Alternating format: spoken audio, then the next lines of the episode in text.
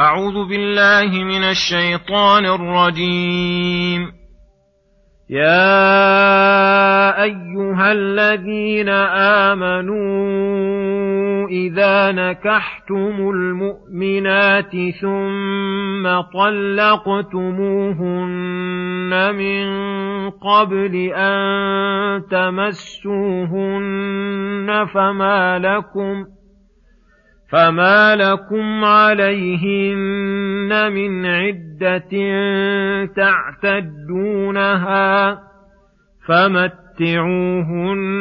وسرحوهن سراحا جميلا يا ايها النبي أنا أحللنا لك أزواجك اللاتي آتيت أجورهن وما ملكت يمينك وما ملكت يمينك مما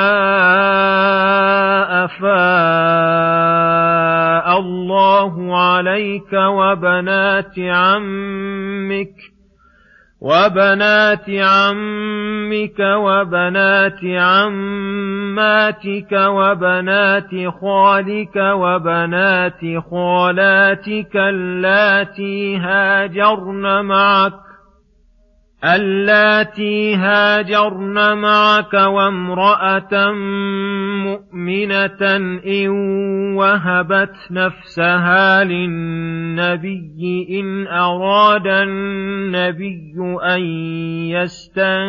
يستنكحها خالصة لك من دون المؤمنين قد علمنا ما فرضنا عليهم في ازواجهم وما ملكت ايمانهم لكي لا يكون عليك حرج وكان الله غفورا رحيما ترجي من تشاء منهن وتؤوي إليك من تشاء ومن ابتغيت ممن عزلت فلا جناح عليك ذلك أدنى أن تقر أعينهن ولا يحزن ويرضين بما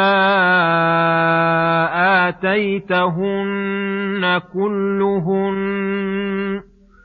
والله يعلم ما في قلوبكم وكان الله عليما حليما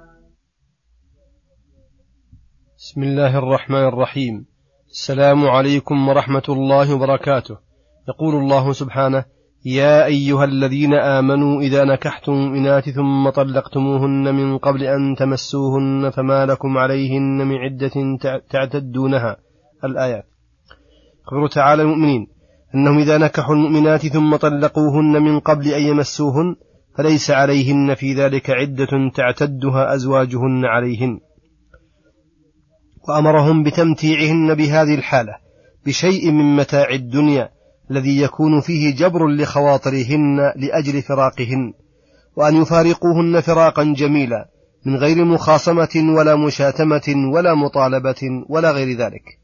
استدل بهذه الآية على أن الطلاق لا يكون إلا بعد النكاح فلو طلقها قبل أن ينكحها أو علق طلاقها على نكاحها لم يقع لقوله إذا نكحتم المؤمنات ثم طلقتموهن فجعل الطلاق بعد النكاح فدل على أنه قبل ذلك لا محل له. وإذا كان الطلاق الذي هو فرقة تامة وتحريم تام لا يقع قبل النكاح فالتحريم الناقص لظهار أو إيلاء ونحوه من باب أولى وأحرى ألا يقع قبل النكاح كما هو أصح قولي العلماء. وعلى جواز الطلاق لأن الله أخبر به عن المؤمنين على وجه لم يلمهم عليه ولم يؤنبهم مع تصدير الآية بخطاب المؤمنين وعلى جوازه قبل المسيس كما قال في الآية الأخرى لا جناح عليكم إن طلقتم النساء ما لم تمسوهن وعلى أن المطلقة قبل الدخول لا عدة لها بل بمجرد طلاقها يجوز لها التزوج حيث لا مانع وعلى أن عليها العدة بعد الدخول وهل المراد بالدخول, بالدخول والمسيس الوطء كما هو مجمع عليه؟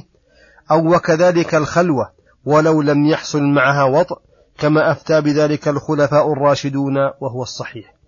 فمتى دخل عليها وطئها أم لا؟ إذا خلا بها وجب عليها العدة. وعلى أن المطلقة قبل المسيس تمتع على الموسع قدره وعلى المقتر قدره. ولكن هذا إذا لم يفرض لها مهر. فإن كان لها مهر مفروض فإنه إذا طلق قبل الدخول تنصف المهر وكفى عن المتعة. وعلى أنه ينبغي لمن فارق زوجته قبل الدخول أو بعده أن يكون الفراق جميلا يحمد فيه كل منهما الآخر. ولا يكون غير جميل فإن في ذلك من الشر المترتب عليه من قدح كل منهما بالآخر شيء كثير. وعلى أن العدة حق للزوج فقوله فما لكم عليهن من عدة. دل مفهوم أن لو طلقها بعد المسيس كان, كان له عليها عدة. وعلى أن المفارقة بالوفاة تعتد مطلقا لقوله ثم طلقتموهن الآية. وعلى أن من عدا غير المدخول بها من المفارقات من الزوجات بموت أو حياة عليهن العدة. ثم يقول تعالى ممتنا على رسوله بإحلاله له ما أحل مما يشترك فيه هو والمؤمنون. وما ينفرد به ويختص يا أيها النبي إنا أحللنا لك أزواجك اللاتي آتيت أجورهن أي أعطيتهن مهورهن من الزوجات وهذا من أمور المشتركة بينه وبين بين المؤمنين. فإن المؤمنين كذلك يباح لهم من آتوهن أجورهن من أزواج وكذلك أحللنا لك ما ملكت يمينك أي الإماء التي ملكت مما أفاء الله عليك من غنيمة الكفار من عبيدهم والأحرار من لهن زوج منهم ومن لا زوج لهن وهذا أيضا مشترك. وكذلك من المشترك قوله وبنات عمك وبنات عماتك وبنات خالك وبنات خالاتك. شمل العم والعمة والخال والخالة القريبين والبعيدين وهذا حصر المحللات. يؤخذ من مفهومه أن ما عداهن من أقارب غير محلل كما تقدم في سورة النساء فإنه لا يباح من أقارب من النساء غير هؤلاء الأربع وما عداهن من الفروع مطلقا والأصول مطلقا إلا فروع الأب والأم وإن نزلوا وفروع من فوقهم لصلبه فإنه لا يباح.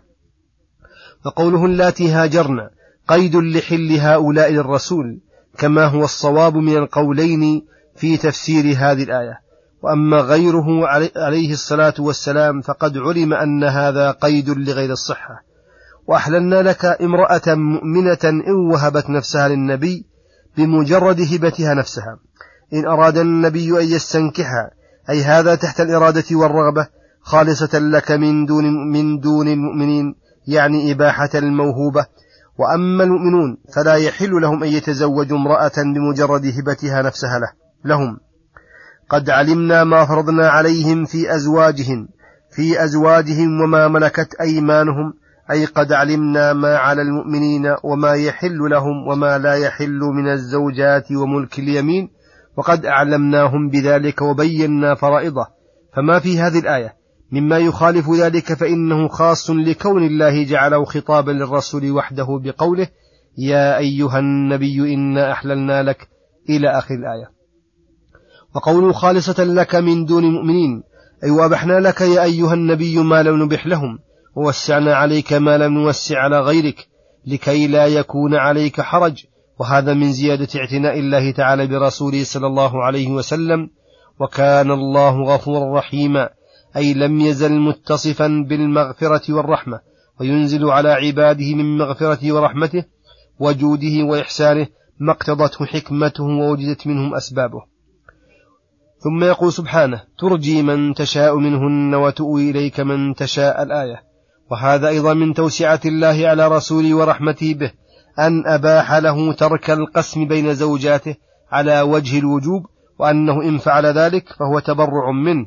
ومع ذلك فقد كان صلى الله عليه وسلم يجتهد في القسم بينهن في كل شيء ويقول اللهم هذا قسمي فيما أملك فلا تلمني فيما لا أملك. فقال هنا ترجي من تشاء منهن أي تؤخر من أردت من زوجاتك فلا تؤويها إليك ولا تبيت عندها وتؤوي إليك من تشاء أي تضمها وتبيت عندها. ومع ذلك لا يتعين هذا الأمر. من ابتغيت أي تؤويها ممن عزلت فلا جناح عليك.